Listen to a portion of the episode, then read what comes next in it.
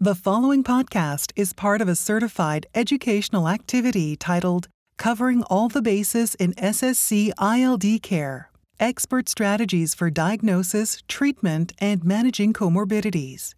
Access the entire activity and complete the post test at peerview.com forward slash MVH 860. Downloadable slides and practice aids are also available. Good evening. Welcome to our symposium on covering all the bases in SSC ILD care, expert strategies for diagnosis, treatment, and managing comorbidities. So tonight's speakers will include myself, Lorinda Chung, Dr. Paul Noble, and Michelle Vega Olivo.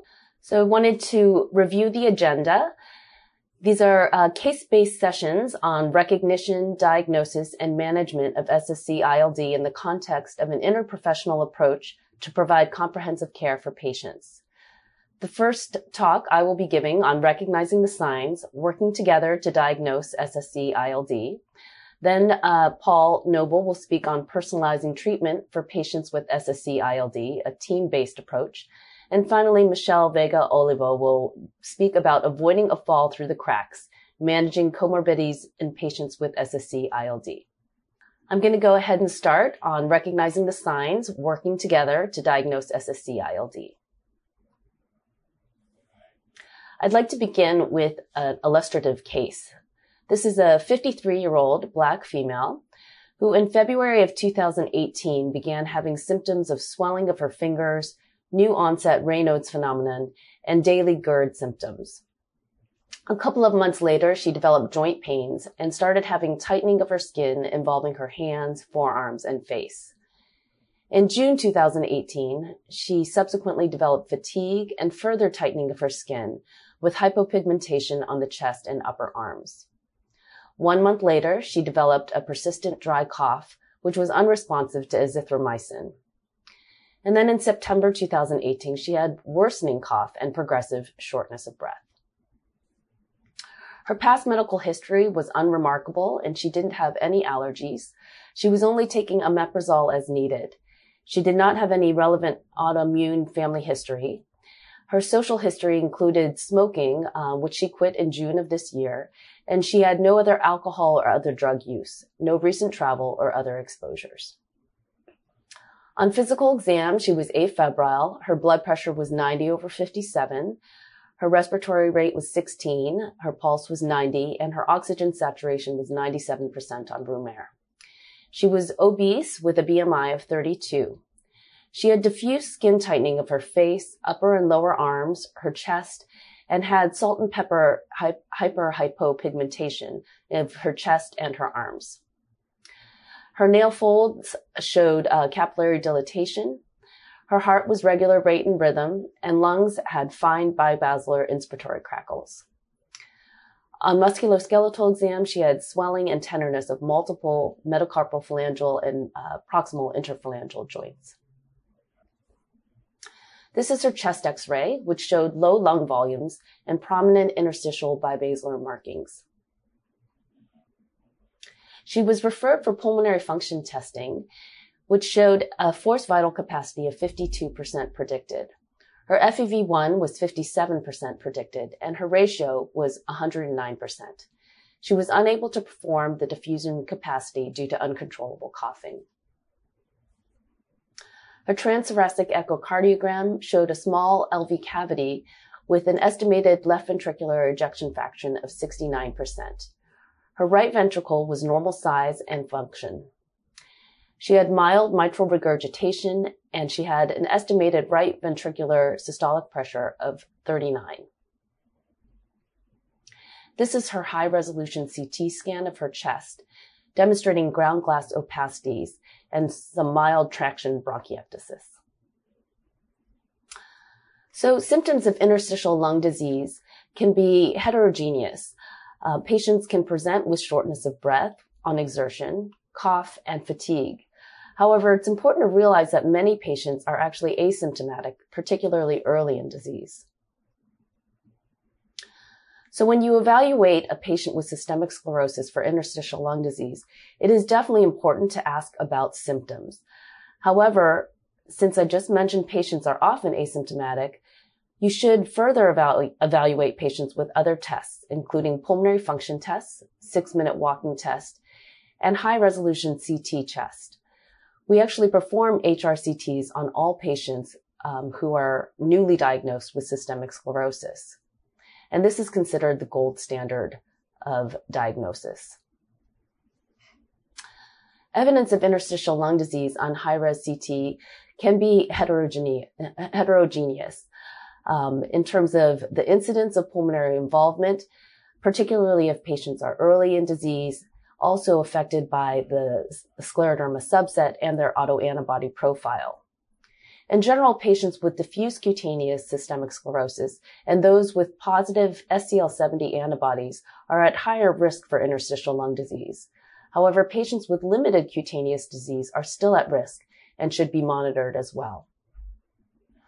High-res CT um, of the chest in scleroderma ILD is predominantly of two different patterns, uh, non-specific interstitial pneumonitis and usual interstitial pneumonitis. On the uh, left-hand side, this shows a pattern of NSIP, where there's uh, particular ground glass opacities demonstrated by the red arrow and traction bronchiectasis. NSIP is probably the most common uh, type of ILD we see in scleroderma patients. UIP is more characterized by honeycombing, as uh, demonstrated by the blue arrows, and there can also be some ground glass changes. Survival in scleroderma ILD is dependent on the extent of involvement of the ILD. Goh et al. developed a criterion uh, to divide patients into limited disease versus extensive disease in terms of their ILD. So this can be based on high-res CT um, as the initial uh, test, looking at whether there's greater than or less than 20% involvement with fibrosis.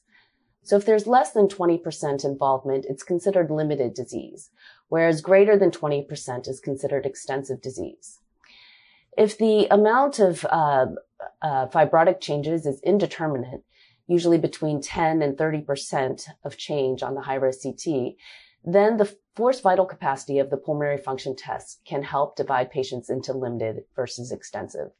And that cutoff is greater than or less than 70% predicted.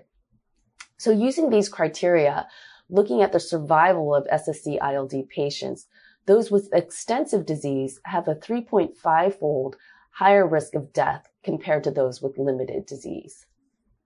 Looking at the extent of ILD based on forced vital capacity alone, you can also see a differentiation. So in patients who have an FVC less than 55% predicted, their 10-year survival is about 55%.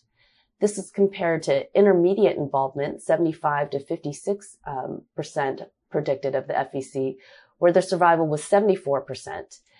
And 10 year survival is up to 87% in those with a fairly normal FVC greater than 75% predicted. So how do we screen for SSC-ILD when we see a new patient with systemic sclerosis? As I mentioned, we perform pulmonary function tests, including diffusion capacity for all patients. We also do a baseline high resolution CT scan on all patients. If there's no evidence of interstitial lung disease on either of these tests, then you can continue monitoring the patient with repeat pulmonary function tests every three to six months for the first three to five years, and then annually thereafter if they're all considered normal. If a patient demonstrates extensive interstitial lung disease on high-res CT um, with ILD of greater than or equal to 20%, or indeterminate between 10 and 30% with a low FVC less than 70% predicted, we would treat those patients. If there's limited disease, as defined by ILD on high-res CT less than 20%, or indeterminate with an FVC greater than or equal to 70% predicted, and there are no risk factors for progression, you can continue to monitor that patient with pulmonary function tests regularly. However, if a patient with limited disease has risk factors for progression, then we would highly recommend treating that patient. So what are the risk factors for progression? This is a nice review that um, Volkmann uh, published in the Journal of Scleroderma and Related Diseases. And there are multiple different risk factors that can um, increase the risk for progression of SSC ILD. Male sex, African American race, and increased age are demographic characteristics that increase the risk. Diffuse cutaneous patients, those with a high modified Rodnan skin score at the time of their ILD diagnosis, and those with a shorter disease duration are more likely to progress. If there's moderate to severe restrictive physiology at diagnosis or a decline in the forced vital capacity and diffusion capacity over the first one to two years, those patients are more likely to progress. We already discussed that extensive involvement on high-res CT is a risk factor for progression, as well as the SCL70 antibody. There are also serum biomarkers that are available at some centers that have been associated with a high risk for progression. And those include KL6, CCL18, and CRP, which should be available at all centers. Factors that are associated with slow or no ILD progression include, limited cutaneous skin disease, a lower modified Rodnan skin score at presentation, and longer disease duration. Stable pulmonary function tests over the first four to five years from the diagnosis of ILD are a good prognostic sign. And if there is none to mild reticulations on high-res CT, Centromere antibodies and RNA polymerase antibodies are actually protective from ILD progression. SSC ILD, why a team approach? Pulmonary practice guidelines typically recommend review by a multidisciplinary team consisting of a pulmonologist, radiologist, and pathologist to ensure accurate diagnosis and classification of ILD. Rheumatologists, however, add value to a multidisciplinary team. Input often leads to changes in diagnosis, as shown in multiple studies. Rheumatologic assessment reclassified 21% of patients diagnosed with idiopathic pulmonary fibrosis. And the number of patients classified as having ILD with autoimmune features increased by 77%. In another study, 30% of patients in an interdisciplinary ILD program were found to have well-defined connective tissue diseases, half of whom were newly diagnosed with the connective tissue disease by virtue of their ILD evaluation. So in summary, interstitial lung disease occurs in the majority of patients with systemic sclerosis and adversely affects quality of life, function, and survival. Symptoms of ILD include dyspnea, cough, and fatigue, but many patients are asymptomatic initially. Therefore, the early diagnosis of ILD may improve outcomes, particularly now that we have treatments available. The high-res CT is the gold standard for diagnosis of ILD. So I'd like to answer a few of the questions uh, posed by the audience. First of all, uh, most dermatologists refer systemic sclerosis patients to rheumatology and or pulmonary medicine for long-term follow-up. Is there any place for dermatologists in the care of these patients? So I have a strong bias that dermatologists are definitely necessary to care for these patients. Um, not only do patients uh, at least a third of the time have diffuse skin tightening, but they'll have multiple other cutaneous manifestations such as digital ulcers, calcinosis, and telangiectasias. Evaluation of these patients is really helpful by dermatologists, um, not only in the diagnosis, but also in the subsequent follow-up care. At what point do you refer SSC patients for pulmonary function tests? So at initial diagnosis, we refer patients immediately for pulmonary function testing. In fact, even if patients who are early on um, undifferentiated connective tissue disease, we often will um, assess pulmonary function to evaluate for underlying interstitial lung disease that may give a final diagnosis of systemic sclerosis. So not only at the initial diagnosis, but subsequently every three to six months for the first few years and subsequently annually. So I'd now like to introduce uh, Dr. Paul Noble. So let's uh, let's continue uh, with this conversation. This 53 year old uh, black woman with an ANA of one to 640, negative rheumatoid factor, a CCP that's elevated, um, positive SSA, uh, and a positive SCL70 uh, SED rate that's less than 30 and a low um, C-reactive protein. Um, So these are the sort of folks I see all the time. It's it's rare to me that as an interstitial lung disease doctor that they come uh, with uh, with sort of a a very, very clear cut uh, underlying uh, diagnosis from a rheumatologic standpoint. So clinically, this patient, the final diagnosis was uh, diffuse cutaneous uh, scleroderma with a positive SCL70 and extensive ILD. Um, but you also noticed that she had a positive uh, CCP. Um, so it's uh, it's interesting that you can see sometimes a panoply of um, of autoimmune antibodies. Um, and that's why it's so great to have uh, your, our rheumatology colleagues working with us. You know, from my standpoint, um, I'm sort of focusing on is this somebody I'm going to want to treat with immunosuppressive therapy or not? Uh, but as we heard with the lung function, uh, the prognosis is uh, is concerning for sure. So, um, you know, risk factors for uh, progressive scleroderma. Um, it, our older age, uh, diffuse cutaneous subset, uh, the anti anti SCL70 positive antibody, uh, decreased FVC. Uh, I would like to make a brief comment about this because, um, you know, in my world where the patients are referred uh, because they have interstitial lung disease, particularly with scleroderma, um, Dr. Chung sort of mentioned the importance of the skin. You know, I've seen patients over the years that have been um, thought to have worsening lung function but you know, FVC is a very uh, effort dependent maneuver, and either weakness or skin tightening can impact the FVC. So I think it's always important to keep in mind uh, what is the etiology of the decline in FVC. Is there any reason to think there's a functional contribution? Similarly with dyspnea, patients can be breathless for a lot of reasons, only one of which might be worsening interstitial lung disease. The DLCO is very helpful. A low DLCO at baseline, also because it's not uncommon to have coexistent pulmonary hypertension when you have a low DLCO. And ever, if a smoking history is, is, is, is not good. Um, but from my perspective, uh, almost irrespective of the interstitial lung disease, um, if the patient has an oxygen saturation that drops below 88%, with walking, that's a very poor prognostic indicator. As you know, in scleroderma, that can be challenging because of the Raynaud's. Sometimes earlobe or forehead oximetry needs to be performed. But it, from the standpoint of the pulmonologist, this is one of the most important tests I like to get early on um, in the in the diagnosis and management.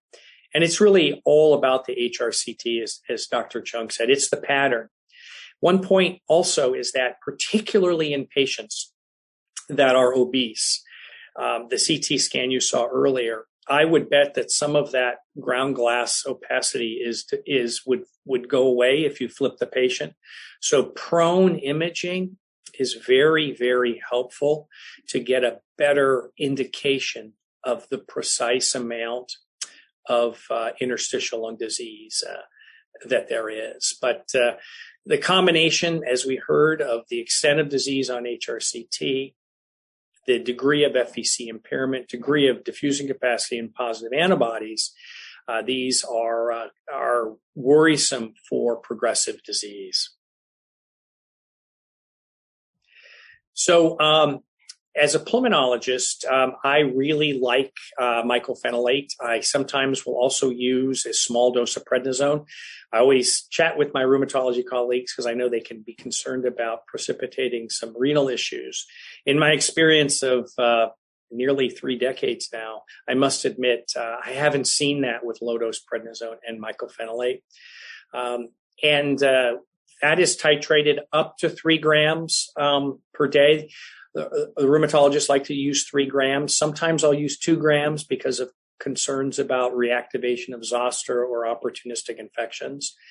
Um, so as far as the joints go, um, you know, I, I, leave that to my rheumatology colleagues. My my goal is the lungs. This patient was started also on hydroxychloroquine. Um, uh, Meprazole, very very important. There's enormous enormous existence of reflux, often which can be occult in patients with scleroderma. One of the biggest challenges to long-term management, as I'm sure Dr. Chung would agree, uh, are the esophageal dysmotility issues, particularly when one is entertaining the possibility of a lung transplant. And then treatment for the Raynaud's with amlodipine. So lung function, I like to follow every three months, um, including the walk test when that can be done as well. And so, you know, this is this is a typical um, management approach initially in patients with interstitial lung disease related to an autoimmune disease. In this particular case, so managing uh, scleroderma-related interstitial lung disease really is a team approach for sure, and um, that's why I personally really enjoy working with my rheumatologic colleagues, focusing on really the whole systemic aspect of the disease, where I tend to focus more on the interstitial lung disease and the and the potential progression to a fibrotic uh, lung disease. But uh, this slide is a great example of uh, the multiple aspects um, of the disease. Uh, supplemental oxygen is, some, is something you really need to look at, uh, particularly because if patients um, have um, desaturation with exertion, they may tend to um, lead to more pulmonary hypertension. And the worst combination is fibrotic lung disease and pulmonary hypertension in scleroderma patients. The prognosis uh, is is really uh, very limited, and, and, those patients often will be need need to be considered for the possibility of a lung transplant. But vaccinations are something that is often overlooked and very, very important. So having a team approach, good internist, good rheumatologist, and a good pulmonologist offers your patients the, the best opportunities for long-term uh, outcomes. So the pharmacologic treatment of scleroderma ILD um, historically um, has involved immunosuppressive therapy, but obviously there's been um, new data with the uh, antifibrotic medication nintedanib, um, and uh, more recently the um, the IL six antagonist tocilizumab as well. So um, initially, on evaluating patients, um, um, I, I, tend to use um, you know uh, targeting uh, the immune system first mycophenolate, sometimes with a small dose of prednisone as well, and then observe them. If they show um, evidence of progression, um, again, the most important thing, in my view, is sorting out the physiology of the disease.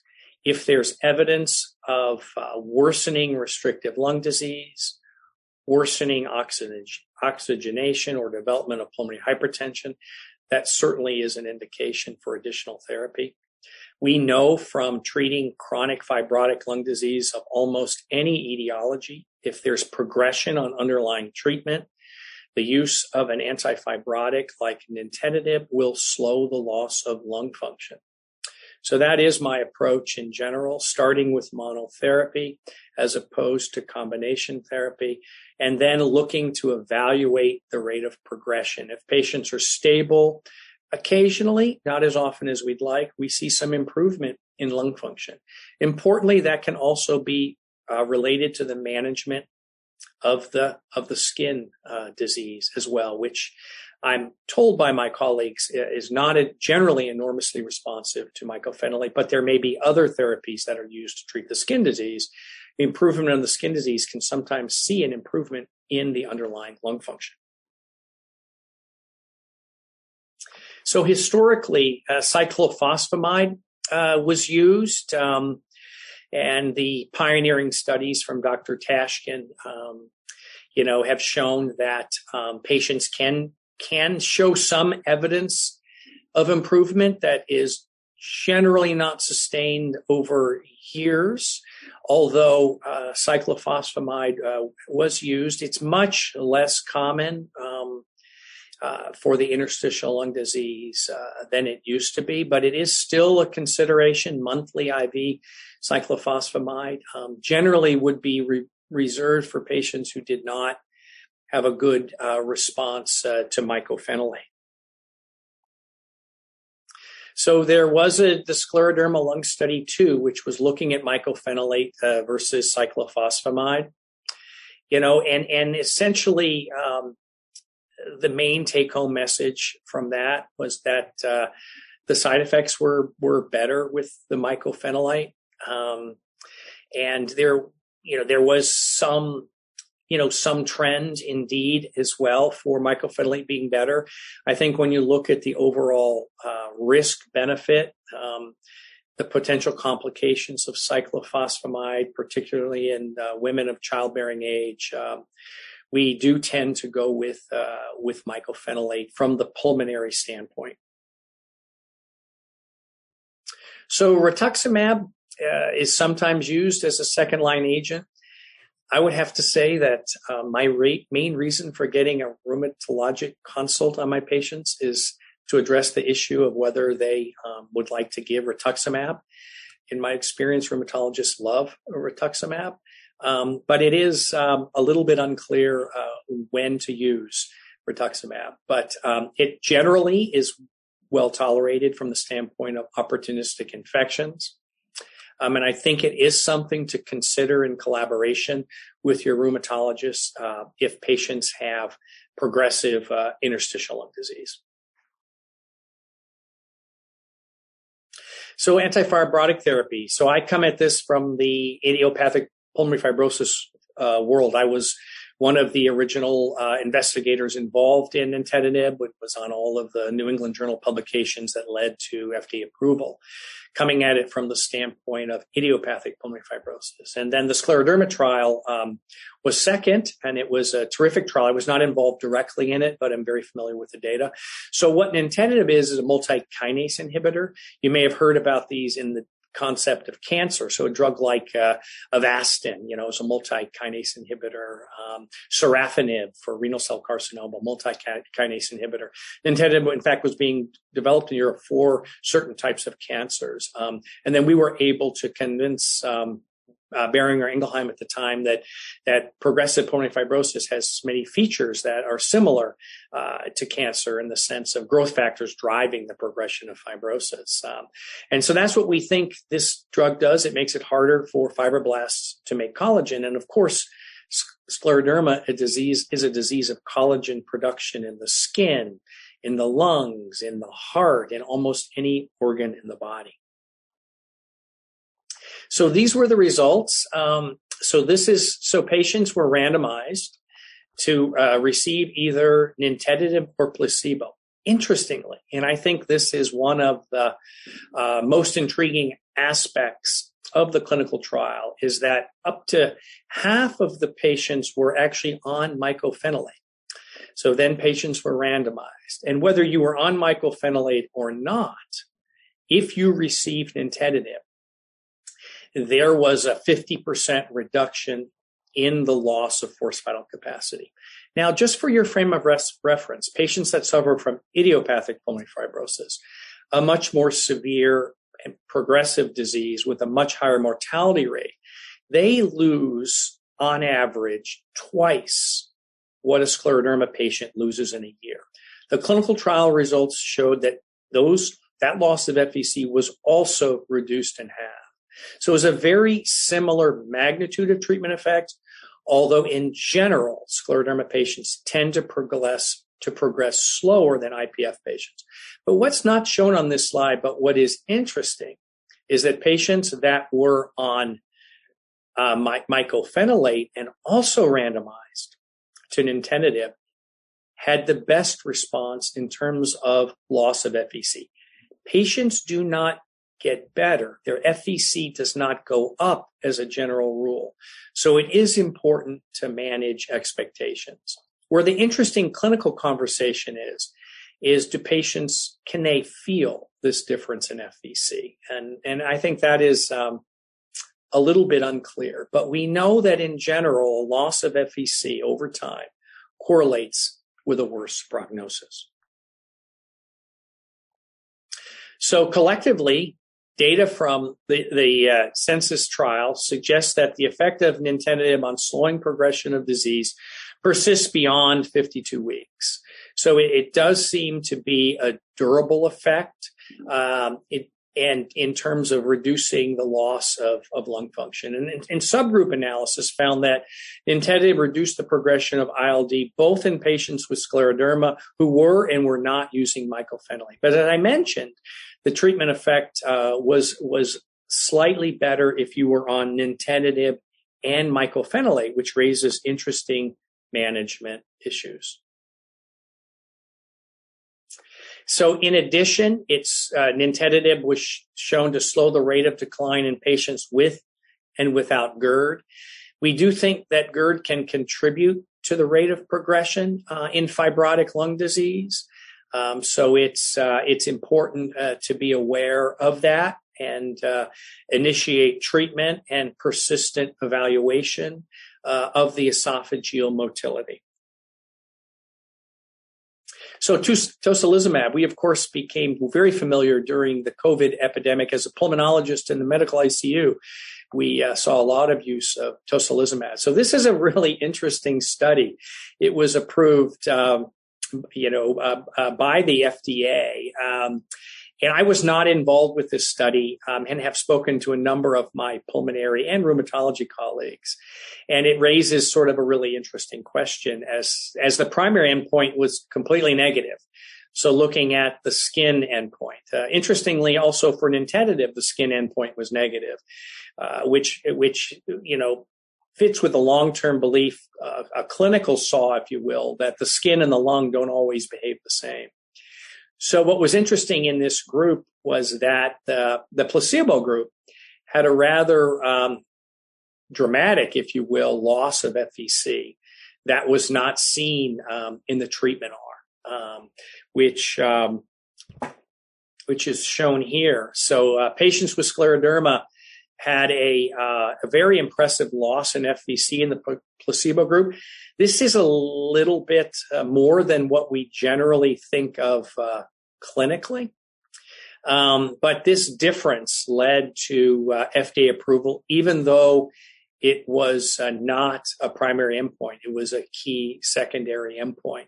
But I think the community is still wrestling with this a little bit in terms of uh, of uh, how comfortable they are uh, initiating treatment.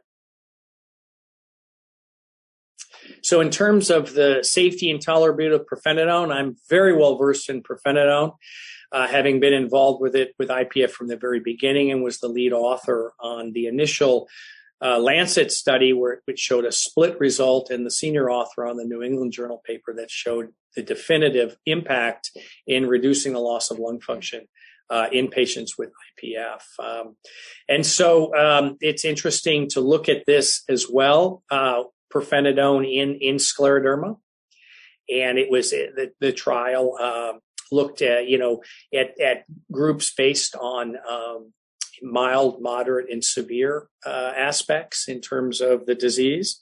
Small numbers of patients. Um, and so as you look here, you can see that 75 patients received uh, mycophenolate um, or placebo or pirfenidone. And it was kind of a one month follow up. It's an ongoing trial. So it's interesting. All the patients received mycophenolate plus or minus uh. So it'll be interesting to see how that plays out. Um, uh, in, in, regard to the role of pirfenidone uh, in in uh, scleroderma related interstitial lung disease. So lung transplant um, is uh, is a challenge in scleroderma. Um, and there are some uh, institutions that are more inclined to pursue that uh, than other than others. But in carefully selected patients without extrapulmonary systemic disease, experience similar survival after lung transplants compared to those patients with end-stage pulmonary diseases. As I mentioned, probably one of the key issues is the esophagus and how functional the esophagus is, because there's quite a bit of data to suggest that ongoing reflux um, is um, more inclined uh, to, to uh, have patients develop obliterative bronchiolitis, which is the main cause of mortality following lung transplant. Many patients without scleroderma will get an esophageal wrap, but that's a little bit more challenging from a, uh, a surgical standpoint in patients with scleroderma. So um, you need a center that has extensive experience and carefully selects patients but it should be pursued, in my view, at least in terms of the possibility of transplant. So, in summary, Interstitial lung disease is the leading cause of death in, in uh, scleroderma and may be the initial manifestation of scleroderma. I think that's a really important point. Over the years, I've seen a number of patients that will present with ILD three, five, sometimes seven years later manifest their autoimmune disease, whether it's rheumatoid arthritis, rheumatoid arthritis or scleroderma. Uh, so I think that's really, really important. What that CT looks like, whether it looks like it's um, non-specific interstitial pneumonitis, fibrotic NSIP, or a UIP pattern, very helpful in evaluating uh, treatment options very important to have a collaborative uh, effort. Um, multidisciplinary clinics serve patients the best. Treatment should be initiated promptly in patients who have progressive disease. Any evidence of physiologic impairment that you think is due to the lung, in my opinion, should uh, should trigger a serious conversation about initiating treatment. And treatment options, uh, there are a number targeting the immune system, targeting uh, the ability of fibroblasts to make collagen or targeting IL 6. I personally am inclined, if, if feasible, to use a combination of, of treating the underlying immune system with uh, mycophenolate and nintedanib if patients progress. The reason I like to start with the mycophenolate is, in my experience, some patients will will improve, whereas in, te- it's unlikely that that's going to be the case. So it's an interesting time for fibrotic lung disease in the setting of scleroderma. It's a it's it, there it's great to have positive trials, and I'm sure there'll be more more work to come in the future. So, um, well, would you select tocilizumab, uh, rituximab, cyclophosphamide, or nintedanib as a second line therapy in scleroderma ILD? Um, so I would I would consult with my rheumatologist as to whether we thought rituximab would be the way to go because I would be inclined to give another shot at targeting the underlying immune response uh, before going to nintedanib. Um, if we don't think that's um, a viable option, then I would uh, then I would go with the nintedanib. Um, many patients with scleroderma ILD will have difficulties tolerating antifibrotics due to GI side effects. So this is a key issue. An nintedanib in general, uh, independent of scleroderma, uh, that's the predominant untoward uh, side effect. Are is uh, is GI issues, particularly diarrhea. It's the it's an it's a multi-kinase inhibitor, and that's a class effect. So loperamide is reasonable. Diet management. Um, taking medication on a full stomach. Um, but I think that's one of the biggest limitations uh, for nintedanib and scleroderma because they have an underlying higher predisposition for GI issues. Um, how early should nintedanib be started in patients with uh, scleroderma ILD? So, in patients um, who have progressed despite targeting the immune system with mycophenolate uh, or rituximab, um, and they're symptomatic, um, I would be inclined to uh, to to start uh, nintedanib with the goal of reducing uh, lung function. Um, it's challenging only because of the tolerability issues. But if they tolerate it, then I think it's very reasonable. If they shown if they've shown evidence of disease progression, I would not, as a general rule, use it out of the box. Thank you. I would now like to introduce Michelle Vega Olivo. Thank you. Now we're going to talk about avoiding the fall through the cracks and managing um, comorbidities in patients with scleroderma um, ILD. We're going to continue on um, with our consult patient. Um, we know that she has a history of diffuse cutaneous scleroderma and extensive interstitial lung disease. Um, we know that the medications that she's taking is mycophenolate, 1500 milligram twice a day, um, hydroxychloroquine uh, twice a day for her arthritis, omeprazole 20 milligrams, and amlodipine for her Raynaud's and um, she quit smoking in June. So, um, in my experience, I'm lucky to work with great pulmonologists, rheumatologists, um, and a GI team. Um, so when patients uh, come into clinic, uh, they're evaluated or assessed with the GERD Q questionnaire. And we see here that our consult patient's uh, score was 12. Um, and if you look at the bottom of the screen, the slide, you see that uh, she uh, has an 89% likelihood of having GERD. So she's complaining of symptoms. She, despite being on uh, daily omeprazole, so her dose was increased to twice daily, and consideration of a GI specialist if no improvement. She also complains of frequent nocturnal awakenings and fatigue. She um, she did a Epworth sleepiness scale in clinic, which showed that her score was 15, um, showing that she has excessive daytime uh, symptoms. A polysomnogram was ordered, and the results came back that she had an apnea hypopnea index score of 20, and she was diagnosed with moderate sleep apnea she was started on CPAP initiation for her sleep apnea. So why is this important when patients come into clinic uh, with uh, scleroderma and interstitial lung, disease?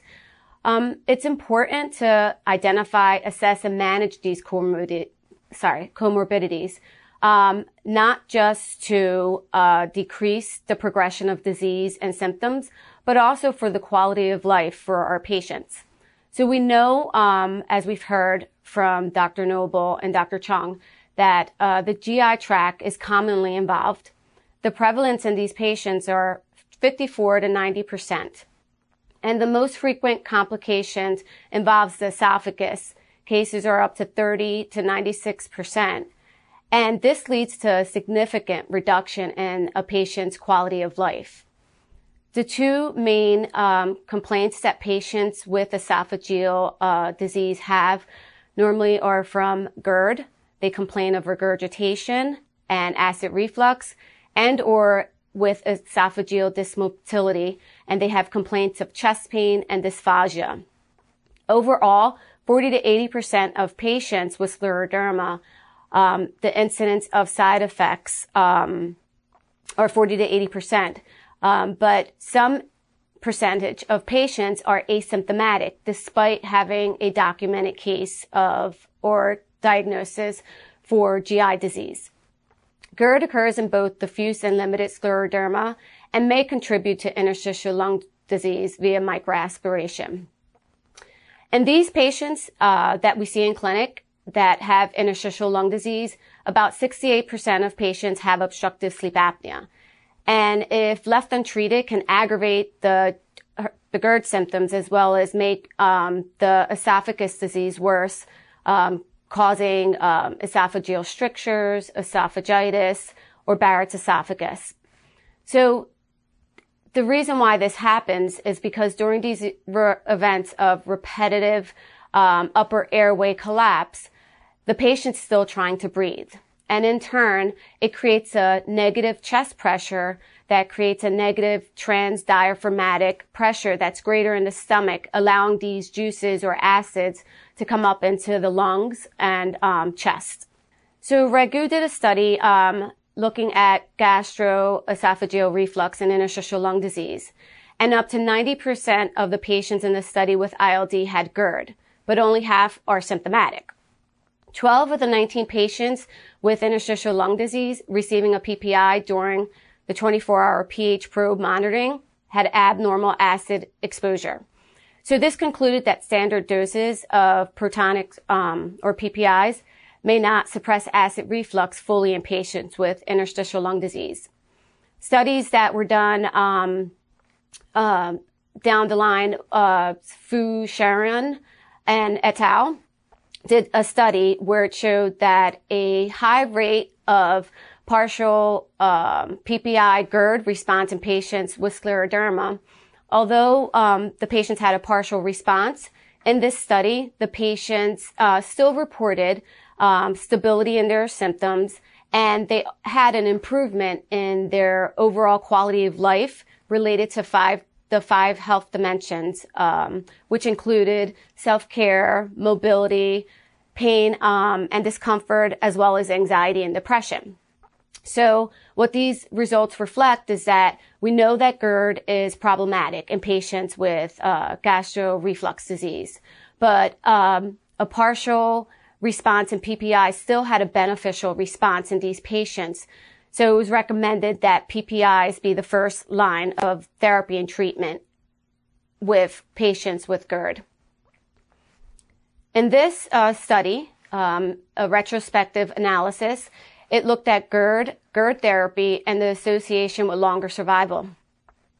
And the Kaplan-Meier plot, if you look um, at the graph C, you see that patients that were treated uh, with GERD medications um, were in the navy, the darker color, and patients that were not were in orange. And what it showed was that uh, patients that were on therapy uh, had a longer survival, 1,400 days, versus patients that did not have um, th- or not being treated for therapy, their survival days were 900. Similarly, if you look at the uh, graph next to it, you see that patients that um, underwent a Nissen fundoplication also had a longer survival in interstitial lung disease. So this study suggests that there's at least an association with uh, GERD treatment and survival in patients with interstitial lung disease. This study also showed, interestingly um, enough, is that patients that were on treatment had a lower radiologic fibrosis score and a longer survival when treated. So when patients come in, how do we screen patients? Uh, the GERD questionnaire is a non-invasive screening tool with a high sensitivity for diagnosis of GERD and SSC. A score of equal to or greater than of four and uh, greater than eight and equal to indicates a respective sensitivity and specificity of 96.9% and 50% and 65 to 100% for diagnosis in patients with GERD. So it can be used in patients um, particularly in patients uh, that can't undergo invasive procedures such as an EGD because of the potential for complications due to structural um, complications from their uh, scleroderma disease. Um, or if patients uh, cannot obtain a 24-hour pH monitoring if not available. So how do we approach treating patients uh, with SSC and ILD? It's similar to patients that come in that do not have scleroderma and have a history of GERD. Um, however, uh, patients that have scleroderma, we know have more profound, severe um, manifestations or symptoms with GI disease. Um, so, although we recommend lifestyle modifications for every patient with GERD, this may not be enough or adequate for patients with scleroderma. So, in general, we you know, we want to recommend supportive measures with these patients. We want to tell them to chew their foods well, avoid big bites, use water as a complement to solid foods, stop smoking if they're still smoking, um, and elevate the head of the bed with a wedge. Patients who um, have esophageal symptoms, uh, we want to use first line therapy treatments such as PPIs. Um, there's still um, investigations on the therapeutic uh, dosages and frequency when we treat our patients with scleroderma, but it's not uncommon in the clinical practices to see patients at a higher dose of PPIs. And sometimes um, we need to add on therapy such as prokinetics um, and consider maybe surgical management. Surgical management can be questionable in some patients, especially if they have profound, severe uh, esophageal dysmotility. So patients with motility therapies, um, consideration of prokinetics to treat um, or improve their lower esophageal sphincter press, uh, pressures and peristalsis, or emergency um, emergent therapies uh, such as buspirone which there's still lots of investigation on this drug. Um, it helps with esophageal uh, motility. Patients reported an improvement in their acid reflux uh, symptoms in some of the trials. However, there was an improvement in their uh, score when it came to chest pain or um, dysphagia. So there's still a lot of information or a lot of um, research that needs to be done in this arena. So sleep apnea and interstitial lung disease, many of the trials were done in um, patients with, inter- with IPF, but this likely carries over to all interstitial lung diseases because of the pathophysiology of the restrictive lung disease. We know that sleep apnea is um, repetitive air, upper airway closure um, during sleep In uh, patients without any interstitial lung disease, this seems to get worse as we age 20 to 25%. However, in patients with interstitial lung disease, this is higher. Um, we know that patients that have interstitial lung disease have a poor sleep quality uh, related to their cough, their reflux, or um, hypoxia and sleep apnea. Um, they tend to have a different sleep architecture. They have lighter sleep stages and decreased REM sleep, which is important for cognitive fun- function during the day. So as clinicians, when patients come in and we're evaluating for sleep apnea, we ask them questions such as, you know, does your significant other, your spouse tell you that you snore? Do you wake up gasping for air? But with patients with sleep apnea, may be a little different. It might be a little subtle. So if a patient comes in and they say they don't snore and they don't wake up gasping for air, this doesn't rule them out for sleep apnea. Patients uh, with ILD and sleep apnea may have uh, frequent awakenings, um, nocturia, and a decreased concentration during the day. So we need to evaluate these patients um, further and not rule them out if some of these symptoms aren't similar to patients without interstitial lung disease. So interesting enough, some of the risk factors overlap with interstitial uh, lung disease and sleep apnea. If you look at the chart, it's highlighted. Um, patients uh, have obesity, they have a history of GERD, coronary artery disease, type 2 diabetes, as well as pulmonary hypertension. And we know that with interstitial lung disease, you can have severe secondary pulmonary hypertension and left untreated sleep apnea can actually make those pressures worse. So in this study by Lisa Lancaster et al., um, she and her uh, crew um, started noticing at their clinic that there was a higher prevalence of patients with sleep apnea and interstitial lung disease. So they evaluated 50 patients from their center and they performed the sleep apnea evaluation through an Epworth sleepiness scale or a sleep apnea scale of sleep disorders questionnaire. So what it showed was that 88% of the patients in the study had sleep apnea um, and ILD. And out of the 88%, 68% had moderate to severe sleep apnea. So even though this is a small study, it's, it, has profound um, results. So it recommends, or it's in clinical, we should um, actually evaluate patients uh, for sleep apnea and uh, treat when needed.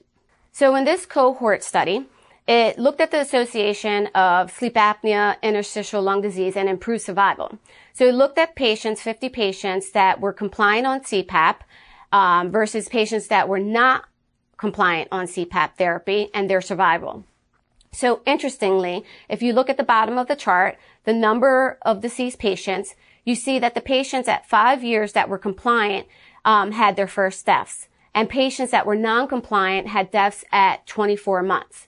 So at five years, 90% of the patients that were compliant on uh, PAP therapy were still alive versus 40% of the patients that were not compliant. So um, concluding that patients that had um, or are compliant with sleep apnea had improved survival. So we talk about oxygen um, with patients with interstitial lung disease, and when they come to clinic, we we assess them frequently with six minute walk tests with exertion. Um, we look to see if they needed um, at rest or you know in their daily activity. But in this study, um, it shows that um, they they actually looked at sleep oxygen desaturation, nocturnal desaturation, and survival with patients in IPF. So 31 patients that were newly diagnosed and untreated IPF. It showed that the nocturnal desaturation with sleep far exceeded the desaturation with maximal exercise. And the lowest saturations were directly related with survival.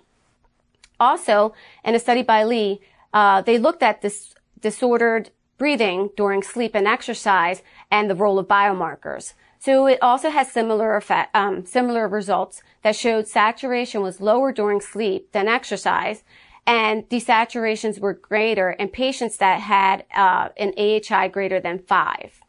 And also, uh, the role of biomarkers, which is still being investigated, um, the biomarkers that are associated with IPF were elevated and they were higher in patients that had the lowest desaturation.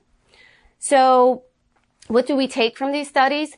That uh, patients that come in with interstitial lung disease, have sleep apnea, scleroderma, that we should uh, evaluate patients with um, in the beginning of diagnosis if they're complaining of fatigue. Consider um, evaluating patients nocturnally and doing a nocturnal oximetry to see if they require oxygen at night with sleep to improve their survival. So in summary, comorbidities such as GERD and sleep apnea affect a significant amount of patients with SSC interstitial lung disease. And if unidentified and untreated, these comorbidities may impair quality of life, impact respiratory status, and ultimately lead to disease progression and death. So identifying patients early and accurate treatment of comorbidities is essential for patients with uh, SSC ILD. So how do you manage scleroderma ILD in patients that have other significant um, GI diseases? So in practice, uh, we work closely with gastroenterologists and um, make referrals um, for if patients are still symptomatic. Um, uh, we follow their symptoms, but we make these referrals um, and work closely with the gastroenterologists. What impact have current treatment options had on quality of life? And is there a role for non-pharmacologic treatment? So PPIs have been um, recommended for the first line of therapy, but there's emerging therapies that are being investigated. So placing patients on PPIs early in um, on in disease and evaluating their GERD and their symptoms, despite patients being asymptomatic, is important.